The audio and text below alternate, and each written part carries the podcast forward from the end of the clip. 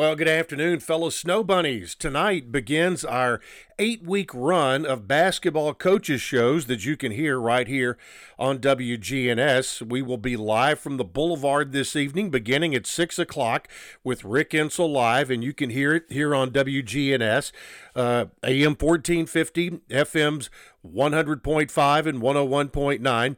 Then Nick McDevitt live will follow the same WGNS stations as well as 93.3 Classic Hits and 95.1 here in Murfreesboro. Both shows will stream live on GoBlueRaiders.com and the Varsity Network app. You can also watch the show on the Blue Raider Athletics YouTube channel as well as the Facebook pages as well. The Blue Raider Basketball Coaches shows again run for eight consecutive weeks starting tonight.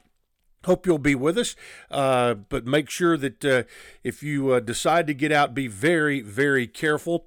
We will be from the Boulevard this evening.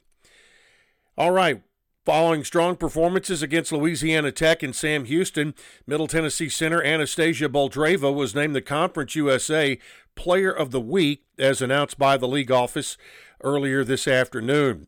Boldyreva, a junior from Moscow, Russia, picked up her fourth career weekly accolade and, and second of the season. She was previously named Freshman of the Week twice in 2022. The 6'6 center helped Middle Tennessee to a pair of Road Conference USA wins to open league play.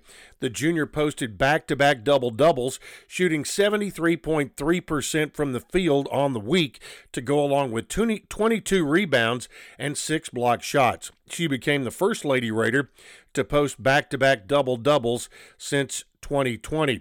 She had a career high 32 points, 12 rebounds, and four blocks in the overtime win over the Lady Techsters and uh, bounced back and had another big day against Sam Houston.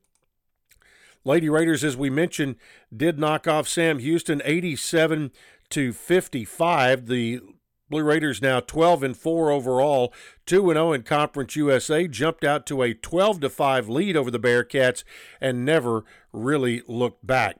Conference standings after the first week of play. Middle Tennessee is 2 and 0, FIU and Western Kentucky are 3 and 0. UTEP 1 and 1, Jacksonville State, Louisiana Tech and Liberty are all 1 and 2. New Mexico State and Sam Houston are 0 2 and 0 3, respectively. Well, the Blue Raider men were at home for their first two games of the conference schedule and uh, fought valiantly for 40 minutes again on Saturday, but came up short once again in Conference USA play with a late game mistakes that cost the team a chance at a home win in a 60 to 51 loss to Sam Houston.